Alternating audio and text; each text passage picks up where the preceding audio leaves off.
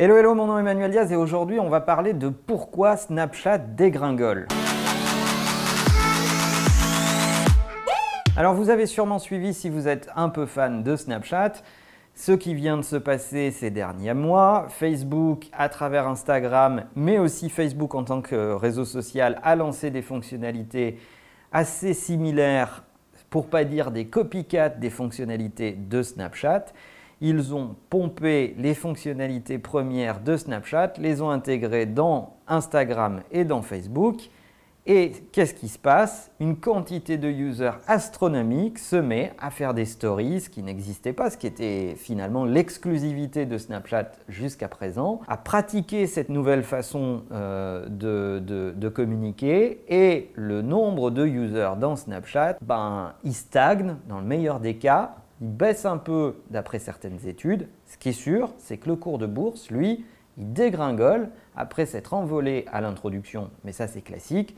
Il vient de rejoindre son cours initial d'introduction, ce qui n'est jamais bon signe. Facebook et Instagram ont été on ne peut plus clairs puisqu'ils ont voulu acheter euh, Snapchat à une époque. Spiegel, le patron de Snapchat, a dit non, peut-être un peu par orgueil alors que la valo qui était proposée était astronomique. Et finalement, il doit s'en mordre un peu les doigts aujourd'hui. Alors s'il est tout aussi orgueilleux, il le reconnaîtra bien sûr pas. Mais maintenant, l'offensive est lancée. Facebook copie Snapchat trait pour trait, Instagram aussi, et ils ont du succès, les utilisateurs s'en sont emparés.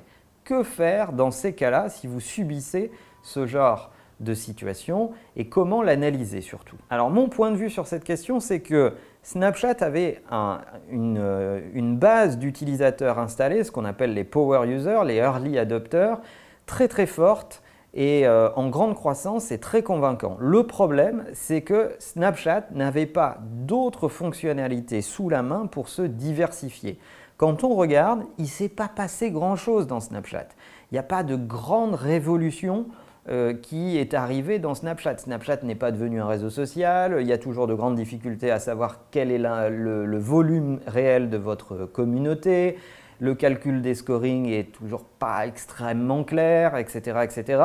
Bref, ils n'en avaient pas sous le pied en matière de features et leur killer feature, leur, fonctionnalité principale qui euh, faisait que les gens venaient dans Snapchat a été banalisée par une simple copie par un réseau social qui lui est bien plus grand, a bien d'autres occasions d'usage et a bien plus d'utilisateurs que lui. Donc ce qui se passe, c'est qu'il y a une banalisation de votre fonctionnalité principale et un nombre de users qui ouvrent euh, plus souvent Facebook et qui retrouvent finalement de quoi satisfaire leurs envies en faisant des stories aussi, ou dans Facebook ou dans Instagram. Les puristes vous diront que ce n'est pas tout à fait pareil, que dans Snapchat, ils ont une communauté qui est qui est euh, plus jeune, qui est euh, plus vidéaste euh, et un peu moins texte.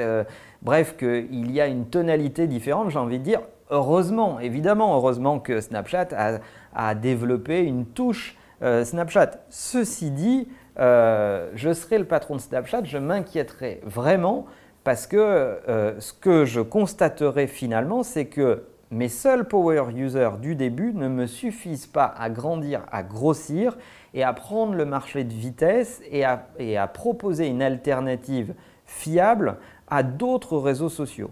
Je n'ai pas d'autres fonctionnalités et mes power users euh, ne me permettent pas seulement de peser suffisamment sur le marché. Je ne suis pas arrivé à dépasser cette base d'utilisateurs intégristes de la première heure. Donc lorsque vous recevez une proposition de rachat ou de merging, regardez attentivement votre roadmap produit. Si vous n'avez pas de quoi la soutenir à long terme, si vous n'avez pas de grands projets et des features qui vont sortir très très vite, dites-vous qu'il faut peut-être regarder cette proposition avec beaucoup d'attention. Si à contrario vous avez une roadmap produit pleine d'idées avec des dates de release très prochaines et beaucoup de conviction dans votre roadmap produit, peut-être que ça vaut le coup de décaler un peu ces conversations. Mais là, ça donne le sentiment que Snapchat s'est fait avoir pour un problème d'orgueil et n'avait pas dans sa roadmap de quoi soutenir et satisfaire un marché qui attend des choses de lui en matière de revenus publicitaires et de rétention utilisateur. C'est ce que regarde le marché quand on est coté en bourse. J'ai passé pas mal de temps à vous parler de Snapchat et je pense toujours que ça a un intérêt quand on a une affinité à cette cible. Je n'ai pas été le dernier à défendre l'originalité euh, de Snapchat, mais en réalité, ce qui m'intéresse, c'est où est l'attention, où est-ce que les utilisateurs portent leur attention. Et finalement, aujourd'hui, Instagram a parfaitement réussi son copycat, l'a très bien enrichi, l'a fait avec beaucoup d'élégance.